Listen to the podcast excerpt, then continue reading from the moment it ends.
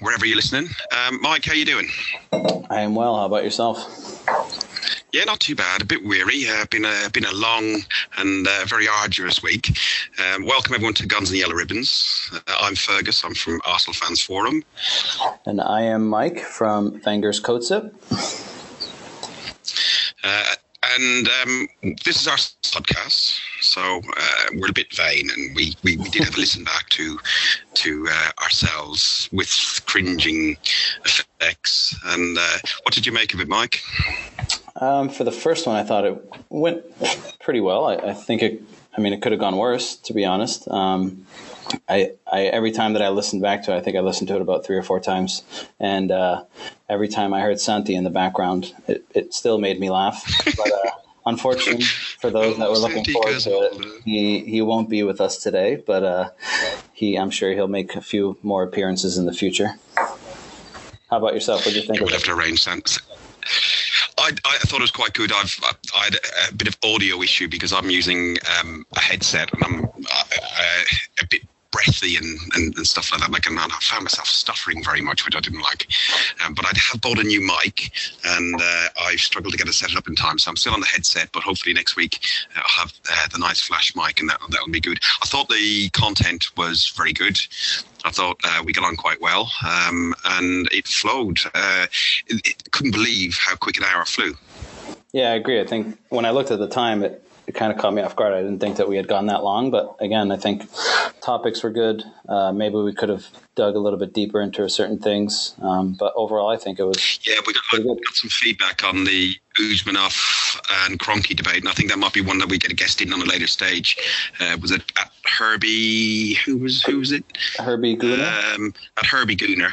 Yeah. Yeah, Herbie Gooner on on Twitter. He got involved in the in the podcast and um, put some comments in and sent us through some on on Twitter, uh, saying you know he could have got in a bit more in depth than what he'd like on there, and I've had some feedback from other friends as well.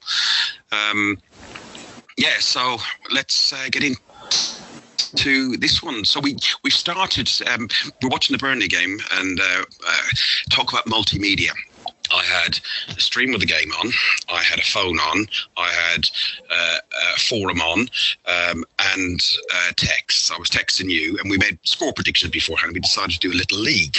So what we decided is we predict the score before the game, and whoever got the correct score got uh, three points, and whoever got the correct result, but not the re- correct score, got one point. Uh, for the Burnley game, this was. And I predicted um, 1 0. What did you predict, Mike? Um, I went with 2 0. So that means I'm on three points and you're only on one. Yeah, I'll catch up. It's plenty of time. okay, okay. And it runs to the end of the season. If anybody wants to join in, join in with us on. Uh, on the Facebook page or on Twitter, and um, we can um, uh, we can keep keep a log of that as well. See how we go.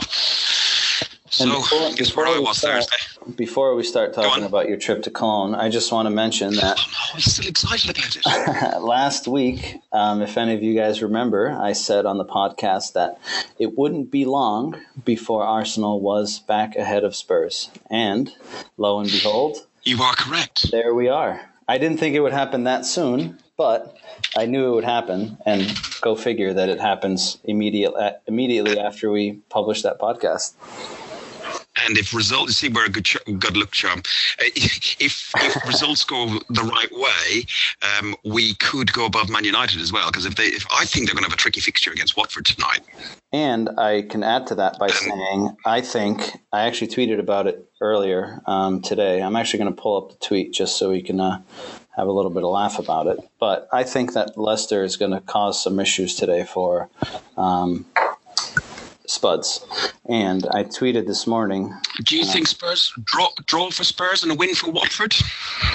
I don't know if Watford will win, but I think it'll. I could I could easily see a draw for both. To to be honest with you, so I I tweeted this morning, um, and for those of you who don't have me on Twitter, ha, handle is m gonsalves g o n c a l v e s the number ten, and. Uh, Fergus, you can share your handle as well, just to make sure that we're able to communicate. At six gunner.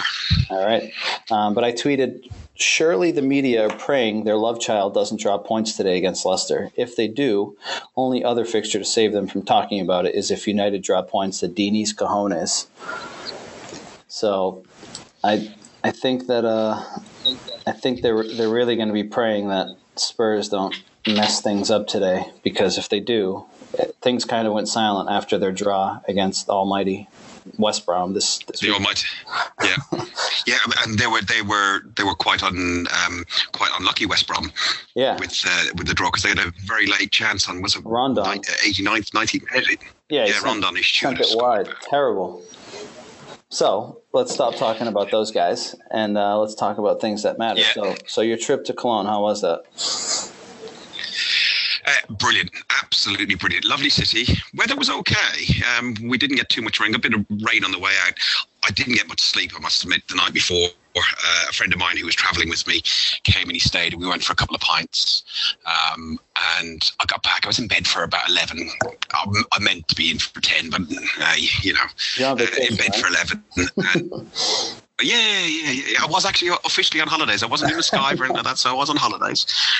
Um, and we're up again at half past three, but I woke about four or five times in the night, just like, you know, restless. So it was excitement. I, I, I put it down to not old age. Um, and uh, we, we took the channel channel uh, tunnel, uh, put the car on the channel tunnel, drove over there. Reasonably decent journey, very little delays. And we got into Cologne for or about one o'clock. Got to check into our hotel. We were in two different hotels because I was meeting some other people as well. Uh, got to check in our hotel about two. Um, obviously, we're waiting around for an hour, so we had to do the traditional drink some beers. So we had a couple of pints. Um, and then I went across to the hotel where Mark was staying because we he had to check in. He could check in at three, and bumped into Dave Hurley and he's the Dave. Dave, Dave made a comment on um, uh, on our Guns and Ribbons Facebook page about he was the, he was the guy who was sitting at his desk listening to the podcast that every gooner should listen to. Oh yeah. So the man knows his stuff, and he was with uh, Nick and a few of the other guys, Lee, uh, and our group and their group got together. So there's about eleven of us, and we uh, we made our way around a few bars and eventually found ourselves in a small square. Um, and that's where the, the, main Arsenal, uh, Arsenal lot were there. There was, there was some good singing.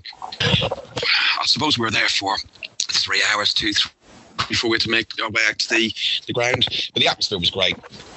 Um, no aggro as such. The only thing I found strange is the beer was really small. It was only 0.4 of a liter as a big beer and 0.2 for a small a small beer. So, you know, there were girly beers and they served us in glasses.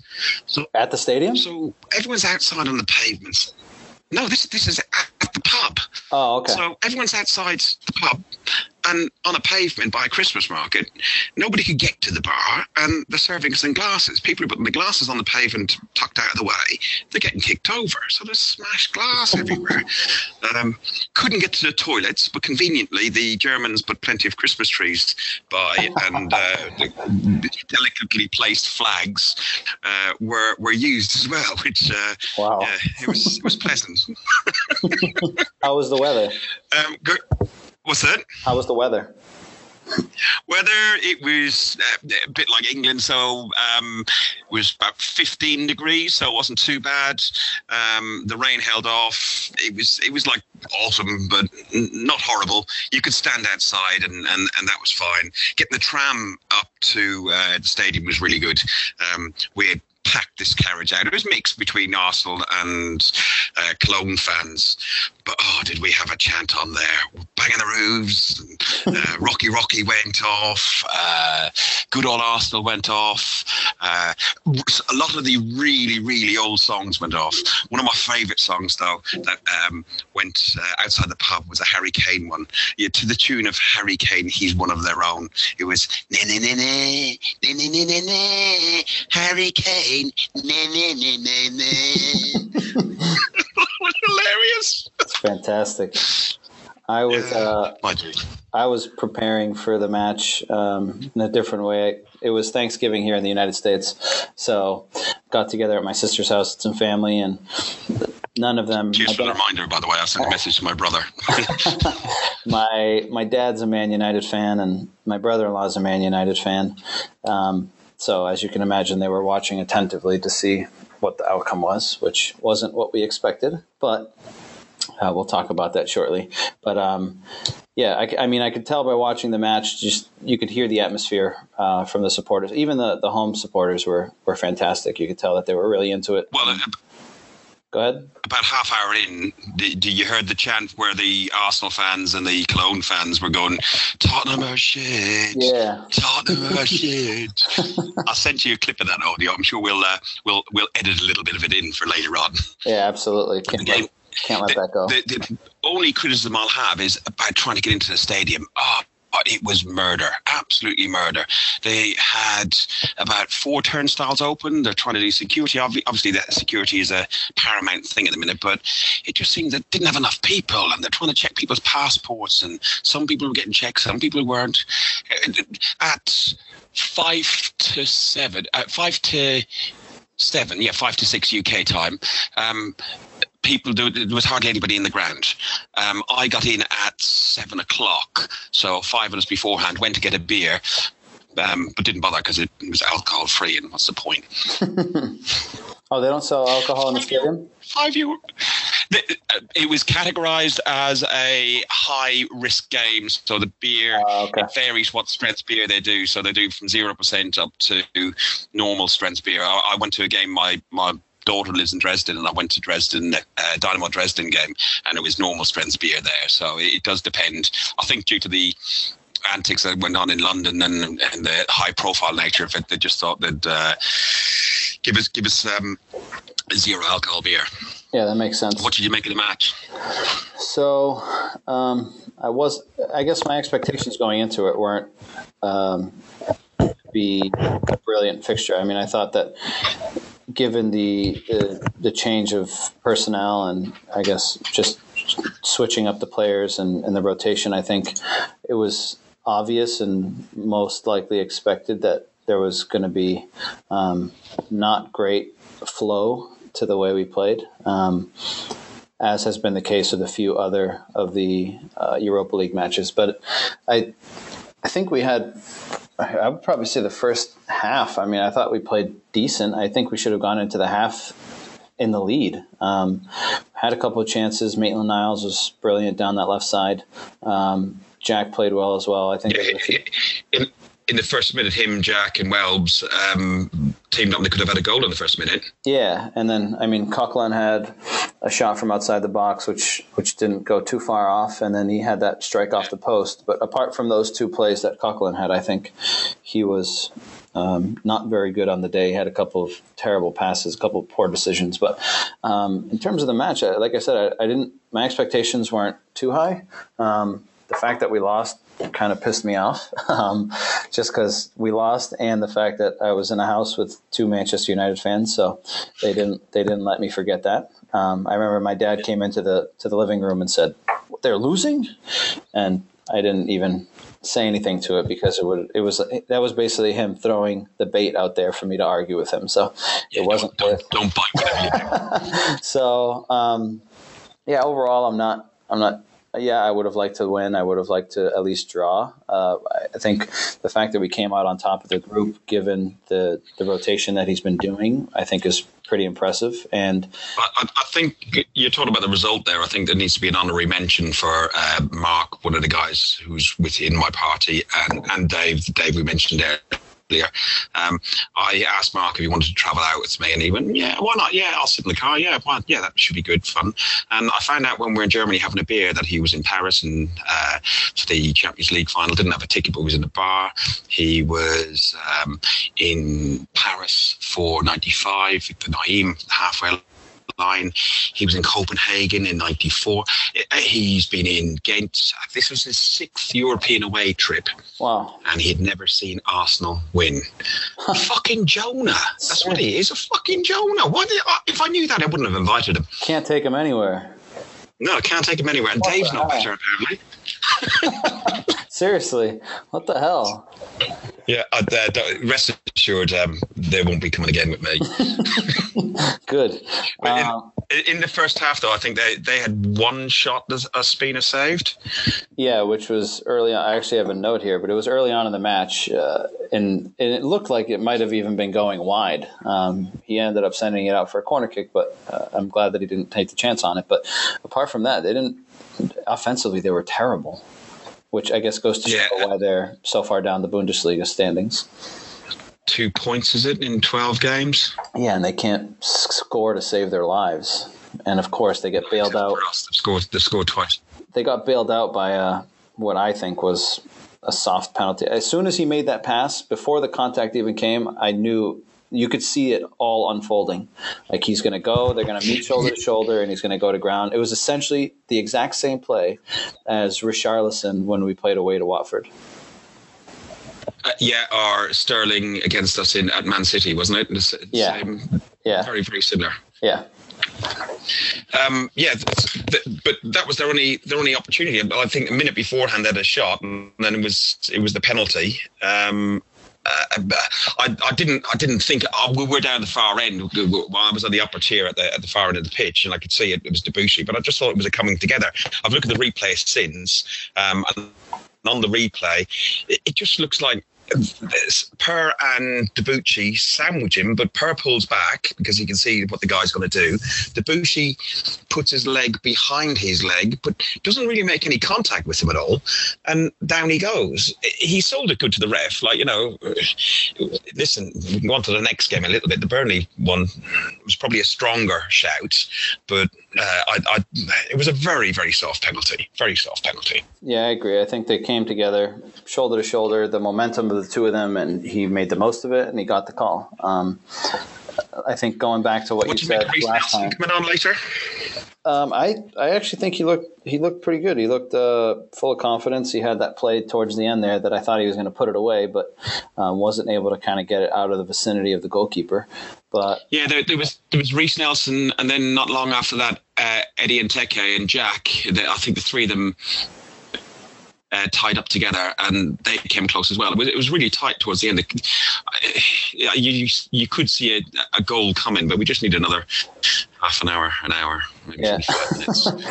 what I do want to mention in that first half was there was a link up play between Jack Wilshere and Giroud in the first half, which Giroud picked the wrong pass. Uh, Wilshere had a couple passes and then he got into the edge of the box, played it to Giroud.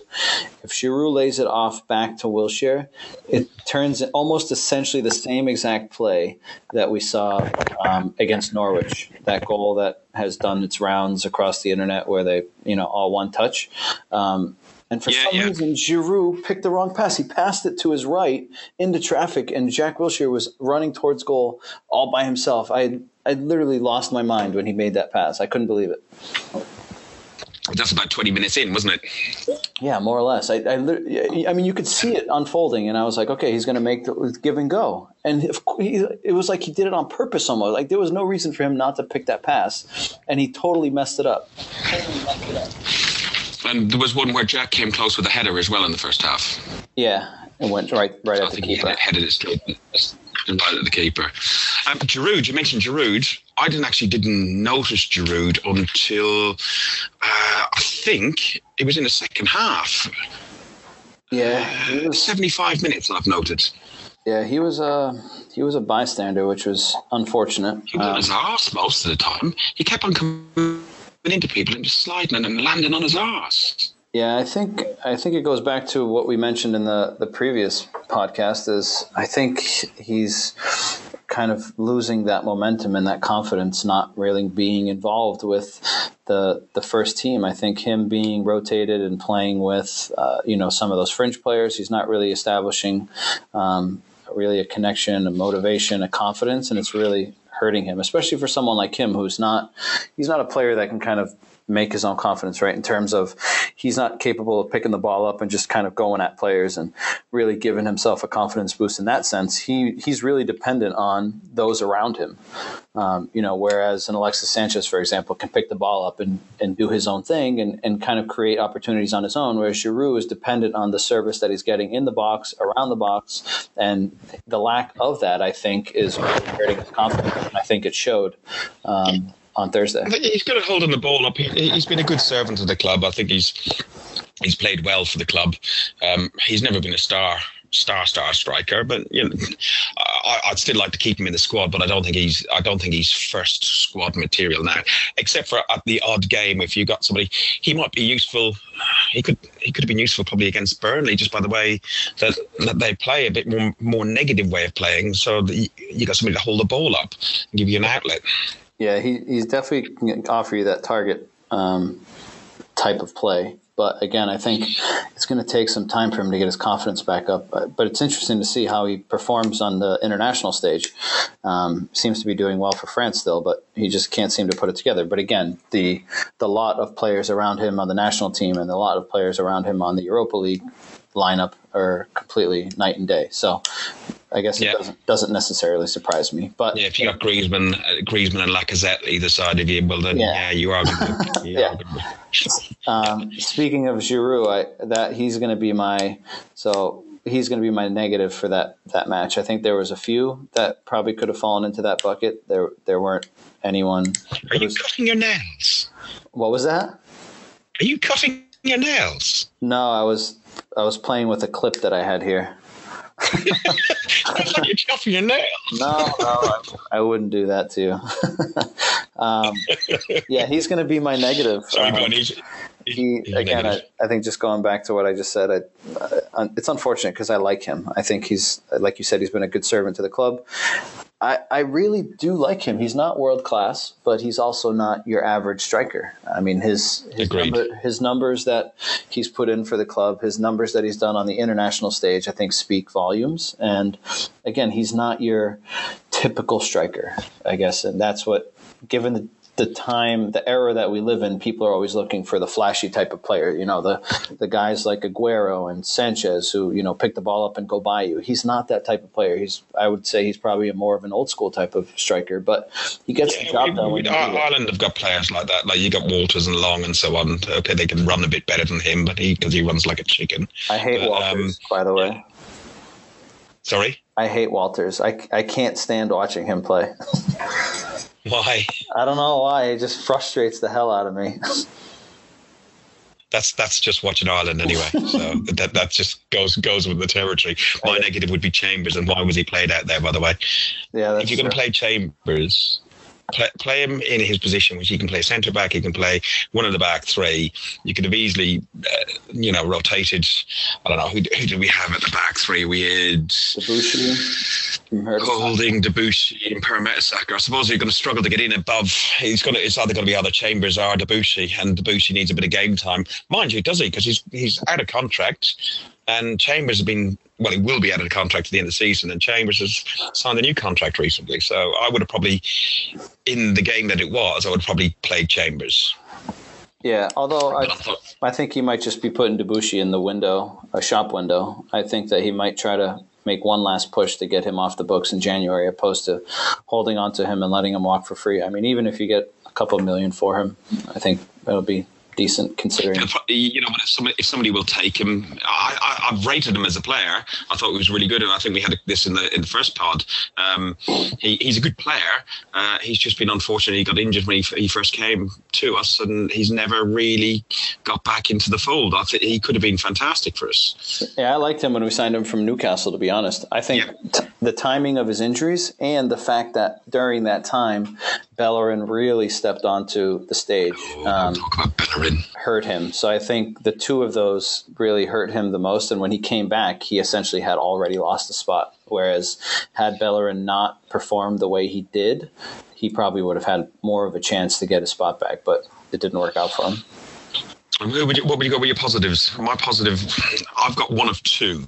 Um, either I think Maitland Niles because he's such a young lad uh, he, he's just he created so much for him and my other positive, which is Jack. I thought I thought they were they were the only ones trying in the game that looked like they could, could give us anything until later on when we added on some more youth with uh, Nelson and, and Eddie. But Maitland Niles overall he played I think he played the full ninety minutes. Um, Jack definitely did. Yep. It was I was quite high up. Um, but yeah, but I, I, thought Jack had a good game um, and Maitland Niles. Yourself? Yeah. yeah. I would agree with that. I mean, Maitland Niles to me was probably that was probably his best performance all year. Um, he's, I mean, he's obviously played before, but I think given the opportunities that he's had this year, I think to me, that was his best performance. I mean, he was getting down the line. Um, he was going at the defender. He caused them all sorts of issues in that first 15, 20 minutes uh, down that left side. Uh, and again, unfortunate that we weren't able to get a goal off of any of the times that he got down the line. But um, I think he was a bright spot for us. And the other one, Jack, like you said, I, I would agree. And I saw some posts on social media, Facebook, Twitter, which I was surprised by. People saying, you know, this is why Jack doesn't get into the starting 11 in the Premier League. And I, I really didn't understand the stick. I mean, I didn't, I didn't think he was poor. I, I, obviously, he made some poor decisions, but like you said, I think he was one of the bright He's spots. only as good as the service he gets. Correct. He, he, yeah, and I mean, if he, he, he doesn't have guys like you know, Giroud's not a guy that's going to make runs for him, right? So he's Jack's the type of guy that's going to want to pick that pass, and if you don't have someone getting in behind to to put that pass there, then you're limited, right? You're going to have to play you know a shorter pass, keep things in front of you. So, like you said, I think he was a bright spot. He he tried to play direct. He he tried to create things, and he did what he could with what he had. I think. I think we touched on it uh, as well. The, the, final positive for me is the Germans do have some taste because you know what? Tottenham are shit. I agree. I agree with that. so on to and Burnley. Yeah, so Burnley was, I think we spoke about it last week, uh, potential banana skin, and let me tell you what a banana skin that would have been. Um, Left it late like we did the last time. Holy shit, last time, last two times. Yep. Last year and was. Calling in Ozil calling in sick at the uh, at the eleventh hour. I, I, there's a lot of sickness bug and stuff going around. You could easily. You, I, I, expect it is genuine because uh, the guy is in the shop window himself. So um, I'm, I'm, I'm sure he, he wouldn't have just dipped out of a game like that because he's normally up for the, the smaller games and it's the, it's the bigger games that people criticise him about. Yeah. Um, yeah. It, it did it did show we did miss him. We did we did definitely miss him. Yeah, it definitely surprised me to see the uh, starting eleven with Iwobi in there instead of uh, Ozil. But uh, listening to Wenger's press conference this morning, um, he did say it's not a virus, which is good. He was supposed to do a fitness test today. To he has been training. I just checked on the internet about the injury news before we come on, yeah. and yeah, he's back. He's Mesut Ozil is back in training ahead of Huddersfield clash, so yeah. he should be available. Yeah, so he was he was supposed to do some late fitness tests, but I don't know if he's going to be available. To be honest with you, um, I guess we'll talk about that I'd later. rather keep him for the uh, United game. yeah, uh, we're jumping ahead. So I guess I guess just looking at this, um, I I do want to call out Mitch uh, Ferguson on Facebook, who left us a message, um, who said, For all the criticism Ozil gets for his relaxed style of play, every time he doesn't play, we concede a lot more possession and goal scoring opportunities, which takes me into um, that first half. Uh, I, I, remember I sent you a message and we were talking back and forth about it. But what I don't understand is multimedia. We we pressure teams like uh, Spurs and Manchester City high, right? We don't let them come out playing because they're teams that can move the ball um, and they can hurt you in any side, any, any part of the pitch. But against a team like Burnley, who, I mean, theoretically they normally play a direct game. Um, you know, Sean Dyche has done a pretty good job in changing that this year. They they they're able to move the ball a little bit better. But why would we not keep that same approach and, and force them to play long, opposed to letting them walk into our half with the ball and then continuously just pump balls into the box and force, you know, the, the three backs and, and Petr Cech to be under pressure? I didn't understand yeah, that. And we, and we, got we got lucky early on because Ashley Barnes got a shot by Nacho. Fortunate enough was offside. Yeah. Um, because that, that, did look like a penalty. No, uh, absolutely would have been a penalty. and good uh, what's his name the icelandic guy Gudmundsson is it yep yeah i think he he was he was running up and down that, that wing, and he, he, he challenged Cech in the first half. Um, I think in the second half again, uh, yeah, against there was a tackle. Um, well, Xhaka was in on him hard in the second half on a tackle, yep. but he was he was having uh, he was having a good game. Uh, although he did have to come up, come up against the beast as in um, Kolasinac so that did make his life a little bit more difficult. I did notice that uh, the England manager was there, Gareth Southgate, and he was observing some of the Burnley players, and he didn't have any Arsenal players to really observe. It's a bit, a bit of a shame like, that the national side, we don't have any players in the national team. Yeah, although he was able to take a look at Jack in the final 20 minutes, which I thought he looked good. Yes, yeah, that is that is true, and he did he did make a difference when he came back on again. Yeah, so I mean, you make the penalty? The penalty. I, I've I've watched it so many times. I've yet to be able to find a replay that shows the whole damn play. All the replays, uh, the camera football, hasn't. Football highlights have got three angles. Oh, really? I've had a look at them. Uh, yeah, they've got the live one. They come to a side angle, and then they come from not behind the goal, but somewhere off the goal. There is a shove on his back but on one angle, it looks like the defender, number five for them, uh, I can't remember his name, uh, number five for them, looked like he almost lost his footing and went, went into the back of him, but he still knocked Rambo down. Rambo deserves an Oscar. He made a huge oh, yeah. deal of it. He did. and I'm not and, even mad about it. No, no, because I, I think it was. I think it was a penalty. Listen, we've had two or three go against us in, in the same sort of way over the over the last few games. Like I mean, you've mentioned the uh, one at Watford, and I mentioned the one at City. Uh, we talk about the one at Cologne. So there's there's, yeah. there's three penalties that were really really soft. We've got one.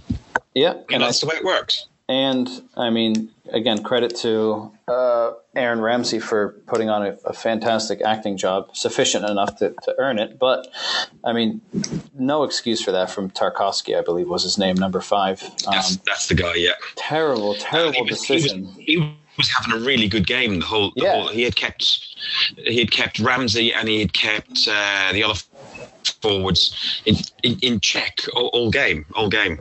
Mind you, Lee Mason was the referee and he's coming into a lot of stick. I heard a stat on Talksport, so it's probably rubbish, but I heard a stat on Talksport that he's uh, refereed 19 Arsenal Premier League games. We've not lost one. Hey. We love you, Mason. We do.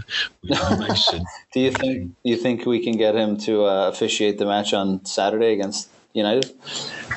No, no, we should have Mike Dean for that one. That would be oh. better, wouldn't it? Because he's even better these days. He's he's he's our new number one fan. Fuck, fuck that guy. Hate that guy. Uh, yeah, I know, I know. But listen, he we, we got some lucky lucky breaks against Tottenham. We go back to the Tottenham game, but yeah, he managed he, he managed to give us give us that result. Yeah, I guess it. So in that one doesn't help for all the bad ones he's given us.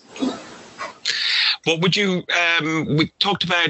I think Jay Cathcart from is it the Emerald Bar in Moha? Hello, uh, Jay. Free advertising there. I want free beer when I come out there one day.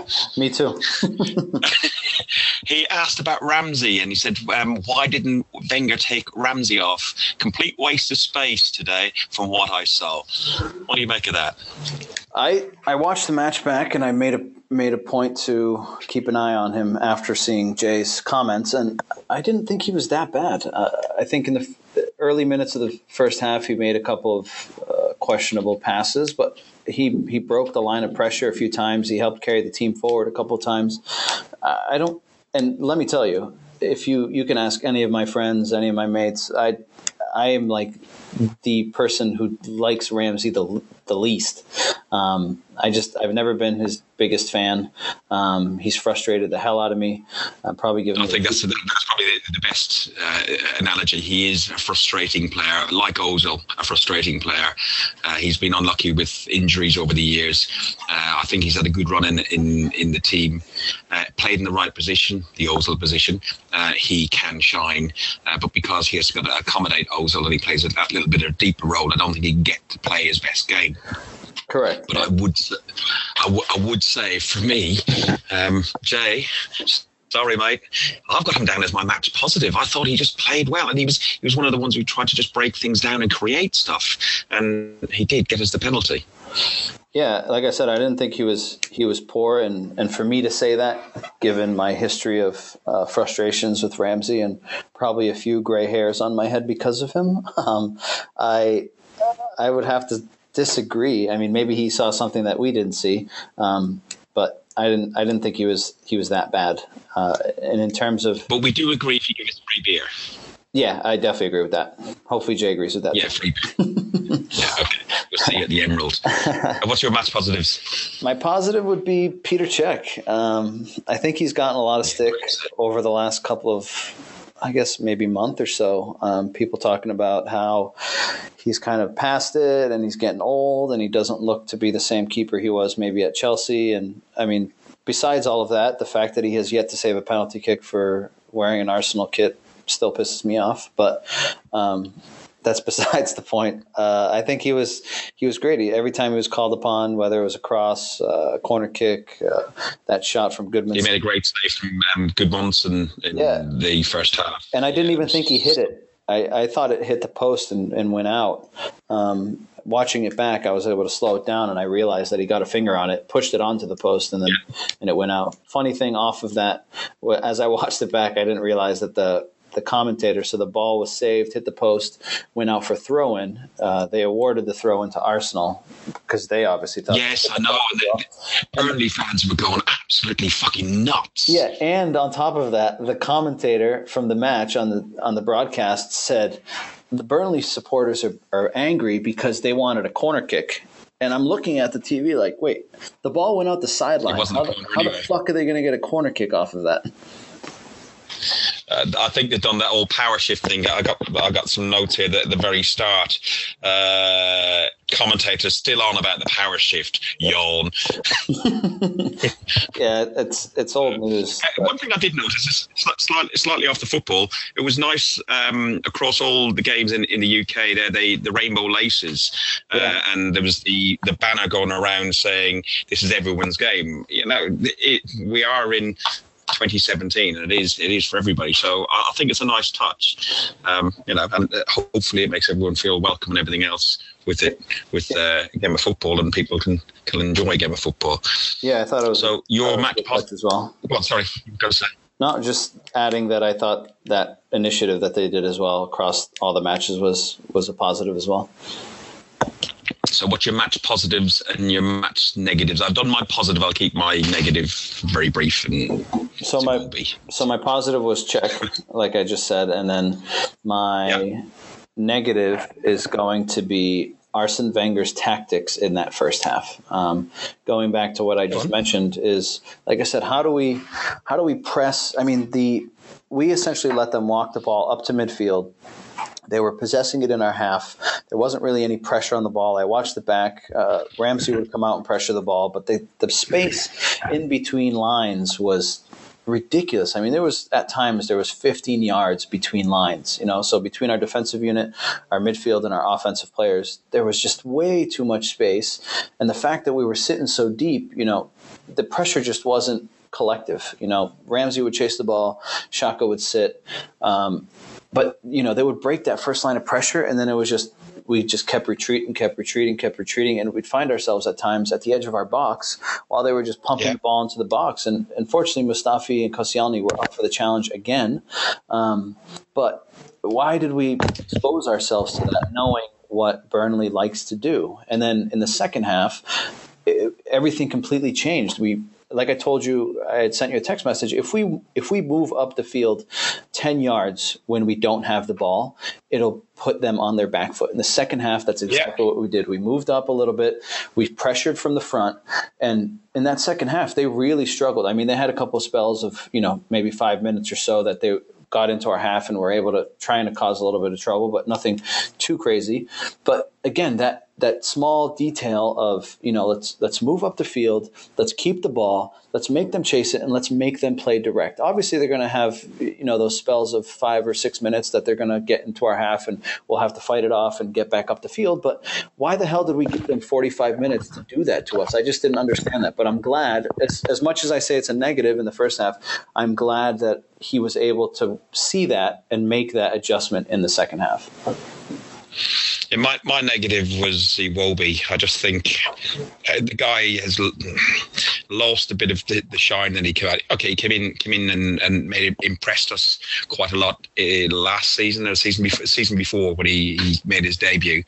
Um, he's never been on the ball co- correctly since he was poor in Cologne. He came on for Jack. I can understand taking Jack off, but Jack has only played one game in three weeks. He could have done full 90 minutes. Um, there's a couple of things I've, I forgot to touch on. That Burnley had a penalty claim um, that hit Sanchez. They were claiming a handball. Hit his chest. Sanchez and chest, yeah. Well, we should have had a, a penalty early on. Um, for or before we had our penalty for uh, against Hector, he was kicked in the in the midriff, kicked in the bollocks or something like that. I didn't think it was a penalty, to be honest. It was the one that he Okay. got. He got down. He got into the box, and he kind of the player came sliding through. I don't remember who it was, but he kind of lifted the ball over him, and he didn't. The, so the defender, the ball hit the defender, and as the follow through, he kind of made contact with Bellerin. I, I wasn't. Okay. I wasn't mad that they didn't call it. To be honest with you, I did see some people on social media reference it, but I, Yeah, I've, I, I, didn't really I did, was and there was there was too there was an article, I think, in the Telegraph or the Guardian, and they were saying, and and we're all quite a few of us were having a debate saying, well, we should have a penalty at the fifty third minute or something like that on Hector. Yeah. So how's that? Anyway, for, how's to- that for being biased? Right? Not saying that it's a penalty. It's. I don't say that very often. So we're, we're, we're you know we're modern men. We take things and we look Yeah. things objectively. we're getting better at this. We're getting better at this. Yeah, we're, we've got to try to, haven't we? So we got a couple of games coming up. We got a game tomorrow night against Huddersfield. Again, another possible banana skin. I like their manager, Wagner. I really do like their manager. And then we got a big game, a big game for me personally, uh, because my brothers are Man United fans. Uh, so I'll meet up with one of them, and it's normally a bit of a session, but they're normally all sessions. Um, we're Irish, uh, so against Man United, and there's a bit of a it, it's a bit of a it's Arsenal Man United has always been since then as long as I can remember mid mid nineties has always been a huge game. And then add the factor that you got that dickhead Mourinho there. Uh, you got the Mourinho anti-football against Wenger trying to play proper football. Um, thing what do you reckon? Let's let's look at the Huddersfield game first before we go on to United lineup. So for Huddersfield, I think he may make some changes. I wouldn't make a change to the back three. I know that I've seen on social media people saying maybe Chambers comes in or maybe um, Holding comes in for Koscielny since he's had some some flare ups with his Achilles and kind of rest him for the weekend. But I think this becomes a banana skin for that reason. I think the if we overlook this match, looking at the Man United match is when we're going to get ourselves into trouble. So I think we go out there with our strongest team, maybe make one or two tweaks, and if the result's going well, then you make substitutions to get some guys off and get them some fresh legs. But I think in terms of starting Do the you play Ozil? Um, if he's not 100%, I would, but only in the second half. I would so I would start with the same back three, Koscielny, Mustafi, and Monreal, which I'm going to add a stat there for you. Um, Mustafi's made seven appearances in the EPL this year. Um, when he's on the field, we've only conceded one goal, and he's had an 86% pass accuracy, which is pretty impressive for a center back. Um, the only goal Yeah, they're they only passing to each other. Correct, but he of all the center backs, he does like to play the ball long, um, which he isn't bad at. Um, of the goal that he conceded was that goal away to Stoke, um, and when Monreal, Mustafi, and Koscielny have played together, we have yet to concede a goal. They've played five matches together. We've scored eight. Fucking jinxed it, haven't you? They've scored scored eight, conceded six 0 fucking Huddersfield. they conceded zero, and it was three three uh, three nil at home to Bournemouth, two nil at home to West Brom, uh, scoreless draw away to Chelsea, two nil against Spurs and this weekend uh, away to Burnley. So 13 points from a possible 15. So I think the three of them have to start. Again, if things are going well, maybe you pull off Koscielny um, or Monreal, depending on how everything's going. In the midfield, I think you keep Ozil out. Um, keep him for the second half if he's fit. I would put push Jack, Rambo up. I would yeah, I would put Jack in the middle, push Rambo up with Alexis and Lacazette. That would be my yep. starting eleven. How about you? And you'd have Xhaka in there as well. Yeah, I, again, I think it's one of the, I, Xhaka. He's one of those guys that when he plays bad, everyone talks about him, but when he has a good game, no one talks about him. So, I think I think I think that position is is a is a curse anyway because everyone slags off Coquelin, um, everyone slags off Elneny, everyone slags off Xhaka. Yep. Um, it's they're the last line of defence before the defence. They can make rash tackles. They, can, they they are asked to drop back in. Things can go wrong for them, and they're the ones who normally cost us, uh, you know, cost us free kicks and set pieces just on front of the back, three or four. So they're always going to come under criticism. They don't do all the flair stuff, although Xhaka can spray a ball around. So. Um, yeah. Lineup, I would go with similar lineup to yourself. Um, I'd have I'd like to play Jack and Rambo, uh, but if the manager sees fit, I'd play Ozil instead of Jack. But uh, sorry, Ozil, and then drop Ramsey back. Um, but as I alluded to earlier on, Ramsey is better playing in that in that number ten position. So I, if Ozil's not 100 percent fit, uh, leave him, rest him, give him, as you say, give him a run out. But I'd keep him for the Man United game. Yeah, I agree. And just kind of a note um, Arsenal at home, I think something like their previous 13 or 11 matches, they've won them all um, in the Premier League. So we're this, we're into a 12 game unbeaten run at the minute. Yeah, so I, I think that's that I mean, that's. I think that's something that we've been lacking for a while since we moved from Highbury. A trying to phone me on the phone. Hit ignore. Tottenham shit. Tottenham shit. Tottenham shit. He went away. He's gone.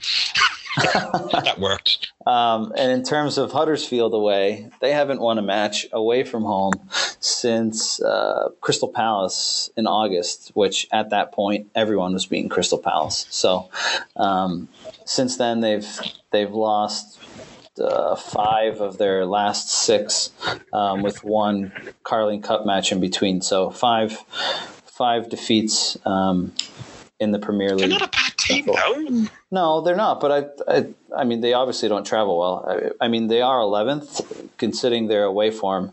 Um, that's pretty impressive. But I mean, they've scored nine goals all season, so you know they're going to set up defensively. They're going to sit deep, and maybe this calls for one of those games where you don't put Xhaka in there, right? Maybe you don't need a defensive midfielder like Xhaka, and maybe you can play someone like Ramsey and Wilshere or even Elneny. Okay. Yeah, but even how about if Ozil's fit, you play AOL up top, you play Xhaka, or you play Wilshere and Ramsey in the middle, and you know the other the other players name themselves, but maybe you don't need that true defensive midfielder in so a Jack, match like Jack this. Plays the, Jack plays the more defensive of the two, and Ramsey yeah. connects. Yeah, well, that would work. And that, that gives you a lot of creativity. He's going to do it. Yeah, he's not going to do it. what's your what's your score prediction for that match?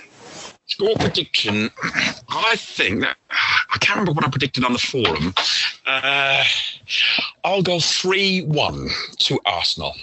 Okay, let me just write this down so we have proof. Are you keeping a log of all this? Are you? Yeah, I'll write it down. I'm going to go three 0 Arsenal. Okay. I don't think Huddersfield scores on us, and if they do, I'm pissed off. so. And what uh, about Manure? I fucking hate Mourinho. I hate him so much. I He's mean, anti-football. Like you would think. I mean, yes, I'm Portuguese, and people say, "How do you hate him? He's Portuguese." Uh, I don't. I hate his style. I hate his personality. I just don't like the way he carries himself. I would like to see him, you know, obviously coach maybe the Portuguese national team at some point in his career. But I just I hate his his way of being. Um, and his hatred between on, him on, and on the shout out Portuguese. I was very impressed with your tweet to uh, the Brazilian Gooners. uh, I thought that was quite good. I'm sitting there going, "Whoa, hey, listen, we're bilingual." oh yeah, fluent. um, yeah, so I I hate I hate him. I would love nothing more to beat them just because I have a couple of friends who are Man United fans and we have a group chat that we are very active on and during the match it's gonna I tend I try not to be in the chat during the match just because I get really annoyed and I don't end up paying attention. But I would I would yeah, absolutely love it. stop doing that on given, too many platforms. Given the amount of money that they've spent and bringing in Mourinho, I would love nothing more than to beat them. But I mean, we all know Wenger's record against him isn't superb. Yeah, we done them last year, didn't we? Um, yeah, but it, Mourinho, yeah, we done we done three 0 um, let me see here. Last year, 2 0 at home. That, that, that, was the last time. You remember I was talking about last time about the atmosphere in the stadium at the Tottenham game was just electric. The yeah. time before that, it was anything close to that. Uh, was either when Cologne took over or uh, when Ozil just bossed the game and at half time the place has gone we've got Ozil it was it was a memorable atmosphere, but still nothing like the North London Derby this year. Yeah, we, we won 2 0 last year. And Welbeck scored. Um, I think it'll be a much different game this year. Um, but we know he's going to set up defensively. He's going to park the bus and, and just try to. Mind you, Welbeck does get up for that for a Man United game, doesn't he? He does, and he gives us a, a, a different approach. I think he's I mean, the thing is, is you can't if AOL's fit again. He's not going to sit any of them. So and he's been out for six weeks or eight weeks, yeah. hasn't he? He only got half a game in a being able to bring someone like Welbeck off the bench in the second half yeah. is huge, right? Being able to bring someone like Welbeck and Wilshere onto the Who pitch. do you think he would take off at maybe 65, 70 minutes? Who do you reckon he might take off? Would he take off Sanchez, maybe? Yeah. Mm, would he take off Ozil, maybe? would he take off Cech? Mm. I tell you what, he'd never take off Lacazette, would he? Probably not. nah, he'd never. Nah, that, that'd be unusual. Wouldn't even cross uh, his mind. That wouldn't even cross his mind. But I, I, tell you what, for once, that wouldn't be a bad shout, depending on how is doing. Uh, for Welbs. Um, yeah, that that wouldn't be a bad shout at say 65 minutes if if we're still in the game and and pushing. Yeah, but then again, if they're sitting so deep, maybe Giroud gets a call, right? Target man, put the ball in the box and let him get on the end of it. I feel like Giroud is, has a knack for scoring in games like this. Um, he's done it yes, against he does. He's done it against Spud. So maybe again, depending on how they line up, but the likelihood is that they're going to sit back deep and and frustrate Arsenal. So hopefully the atmosphere is up for it. The confidence is there, and hopefully we can come away with it. I'm going to go with. Uh, it's a tough one here. I'm going to say. I'm going to say. I'm going to go with 2-0 again, same as last year. Ah, shit! You're taking mine. 2 0.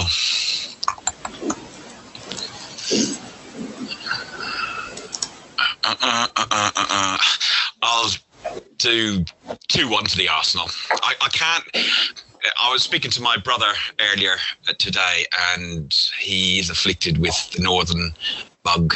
Um, and he's a Man United fan, and he said uh, that he could see it nil nil or two nil Arsenal he wasn't confident in Man United. But we're all like that when we're slightly under, like we weren't weren't all confident going into North London Derby, weren't confident going into Chelsea game, and then the players are up for it, and and the, the team, uh, the fans get behind it even more so. So yeah, I will go two one Arsenal. All right. Hopefully, both of us are right in terms of the the outcome hopefully I'm right yep. in terms of the score. All right, so that takes us into uh, our Gunner debate now that we've discussed the upcoming fixtures and previous match discussion. Hopefully, uh, next week when we record our third episode, we'll be talking about how we got six out of six points. Um, in terms of our Gunner debate, we have a couple of shout outs here. So, topic we discussed, or we're going to discuss, is uh, Ozil and Alexis contract issues and sell or keep in January. Um, I want to mention Alan Simmons on Facebook who asked what happens in January. So we'll kind of touch on Ozil and Alexis right now, and and we will plan to have. And, Her, and Herbie Gooner on Twitter at Herbie Gooner on Twitter also mentions uh, the similar uh, Alexis Ozil uh, debate. Correct, and and we'll also be sure to have a January transfer window specific podcast just to kind of be able to talk about everything and, and answer any questions or um, rumors that maybe we're seeing and we want to talk about. But in addition to that, also mention um, Michael Payton. Sorry if I said that incorrectly from Facebook. Patton. Uh, Patton. Okay. He um, he brought up a, a, good discussion that we could have in one of our next podcasts. Is he asked about the continuous moaning of Arsenal fans and tourists at the Emirates, causing a bad atmosphere at the Emirates. Um, again, something we can discuss. We appreciate the. Uh, I thought if if we had lost the North London derby, or if things go wrong on uh, Sunday, definitely a topic for next week. Yeah, and also Jay Cathcart, our buddy Jay Cathcart, we're waiting for that free beer. um, he brought up a good topic as well, off the back of you know the the previous penalty that have been awarded um, in the various matches. But he he mentioned along with the video review, the possibility of a challenge system where similar to the NFL. Um, I think that's a good topic that we'll be able to cover and kind of get some ideas off the back of that. So uh, thank you to those of you who sent us that feedback. Um, and as always, keep it coming in. But we'll, uh, for this week, we're going to talk about Ozil and Alexis. So I'll let you start. I, will ask, I'll ask you a question. Scenario is come January or the end of the season, pick, pick whatever time you like, you have got to, uh, one is going, one is staying. Which one do you keep? Ozil or Sanchez? I keep Sanchez. And why? I keep Sanchez because I don't think we have anyone in the squad that is as good as him and the same type of player. I think Ozil Ramsey can play that role. Jack Wilshere can play that role. Obviously, not at the same level. Well. Correct. Not at the same level, but you tell me who we have in the squad that not only can get the best out of his teammates, but can also create as I much as Alexis does that that I I would choose Ozil over Sanchez for the simple reason for what you said that Sanchez gets the best out of his teammates. Sanchez is effing and blinded at them in Spanish or Portuguese or whatever Chileans uh, speak. I think it's Spanish. Um, it is. It is educated Irishman, um, but uh, San- Sanchez is moaning and hitting the ground. Yes, he did that a couple of seasons ago when he was frustrated with a, a, a play not coming off. But he's getting he's he's moaning at Ramsey continuously. Sometimes uh, valid, but I just don't think he's a team player. He's all about him. Ozil. I think we'd struggle to sell him, although he can go for free. Um, o- o- Ozil just he he comes under a lot of criticism. He's a very talented player. He's a luxury player, but of the two, just because he seems to want to be at the club more, probably because nobody else will have him, as I said before, I would. If I had to keep one, I'd probably keep Ozil. Let us know what you think in the comments. Yeah, it's it's it's a tough one, right? And I mean, they're both different players, and they both bring different things to the team. Um, I just think it's easier to find someone like Ozil than it is to find someone like Alexis. I think Ozil doesn't, for example, if Ozil was to go to Manchester City, or you know, does he get into that starting eleven? Where if Alexis goes to Manchester City, I think he walks onto that starting eleven in place of Sterling. Why would he go? To, why would he go to Man City? Pep Guardiola wouldn't play him. True. I mean, they had their issues in the past, but again, I, I just think it's from my perspective, I think it's easier to find an Ozil than it is to find an Alexis, just based on his passion. I mean, he he genuinely wants to win, and I'm not saying that Ozil doesn't, but it's just they bring a completely different mentality and and just desire. He, he, look, he looks he looks more uh, passionate and looks like he wants to win more. Yes, I'd yeah. agree. So, what do you reckon is going to happen with either or of them in January? So what I think is going to happen. So this, well, I guess basically, there's been a statement. Of, Wenger's just come out on uh, uh, on media yeah. saying that uh, none of them are leaving in January. Yeah, well, Arsene Wenger also said the same thing about Nasri and Sagna and Fabregas and Van Persie, and the list goes on, right? I mean, I, I think it's just him, him trying to make a stance and get the media off his back. But um, what I think is going to happen is I think Alexis goes. Um, I really hope not. This is what I would like to happen. So, in addition to what Wenger said today, it looks, according to rumors, that we're going to bring in um, Raul, I believe his last name is Sanllehi, um, who is the sporting director at Barcelona. He was okay. Yes, he was a big piece. Oh, hold on, I got an interruption here. Just to let you know, Leicester are up one 0 against Spuds. Tottenham, your shit. Yeah. So back to the regularly scheduled program. Um, I think that bringing You'll in always be shit. You'll always be shit. Tottenham Hotspur. You'll always be shit. Bringing in someone like him, uh, who was part of the negotiation of when Alexis went to Barcelona from Udinese, um, I think he might be able to help with the negotiations. I know that negotiations broke down with Ozil and Alexis a while ago because they weren't willing to really talk to. Um, I believe it was Dick Law at the time. Um, so things have changed, and I think bringing him in will maybe help that, maybe change their mind. Um, maybe they'll see a different project in the background that maybe Arsenal is kind of starting to put some things together. Where new scout, yeah, from, the German guy from yeah. Dortmund. So maybe he can help uh, with the negotiations. But what I would do is if if Arsenal is in the running for the title, which again, we're 12 points back. The likelihood is slim, but again, injuries happen. It could happen. We don't know, right? Um, and the Brazilians don't like this cold weather that's coming up soon. Yeah. So, and there's a few injuries. I know Kompany might have a knock, and uh, John Stones is out for a while. So, uh, I I just think there's City haven't had the injuries that you know. I think they're one or two injuries away from maybe that fluidity kind of breaks down for a little bit, and it takes them a little bit to kind of get it back. So I think if we're in the running legitimately for even a top two finish, maybe even top three, I think we keep them. I think if we sell them in January, we're going to get discounted pricing, right? We're maybe going to get 20, 30 million. Yeah, I was going to say if we got 35 million for the pair of them, we'd be doing well.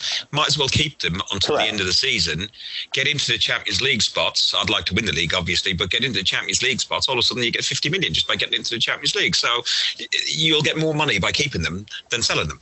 Correct. And um, you, I mean, realistically, Arsenal could go without, if you get 35 million for the pair of them, for Arsenal, given our financial situation, are they able to, you know, kind of wash their hands of that? Yeah, right. It's not like we're a mid-table team and we're not doing well financially and we need that money. That's not the case. So mm-hmm.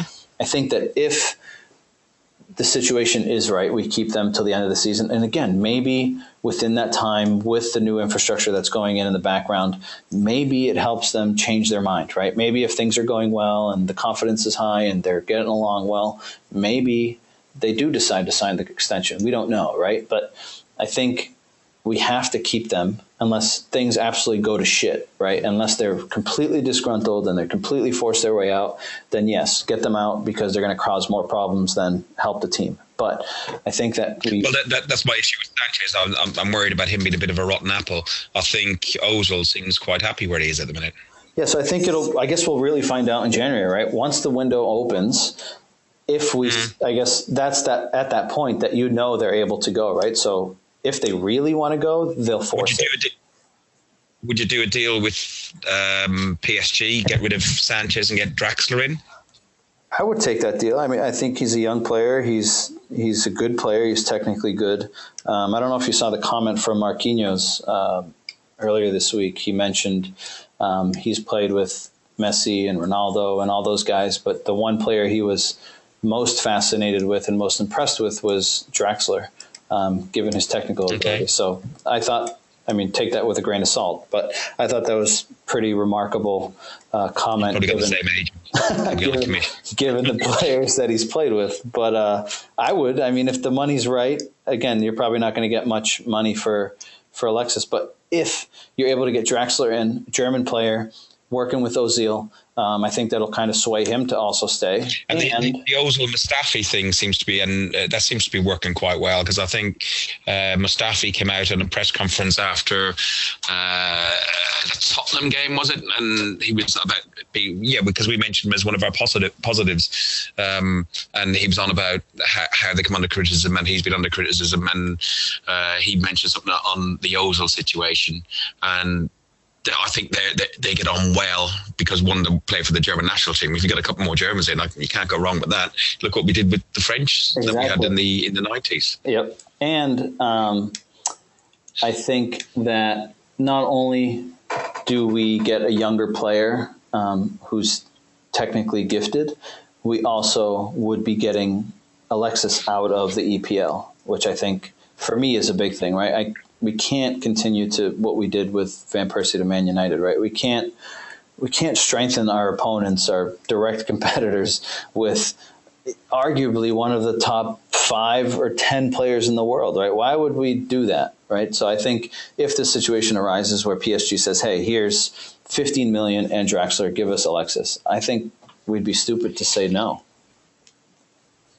I agree. Can't argue. Can't argue. So it's been good. It has. Uh, it was uh, nice, nice getting some comments from some people. Nice getting some feedback. Uh, I'd really like you to keep them coming in. We can be contacted on Twitter. What's our Twitter? At Guns and Ribbons. And what hashtag have we decided is Guns capital N Ribbons? No. Is that what we said? Guns. Okay.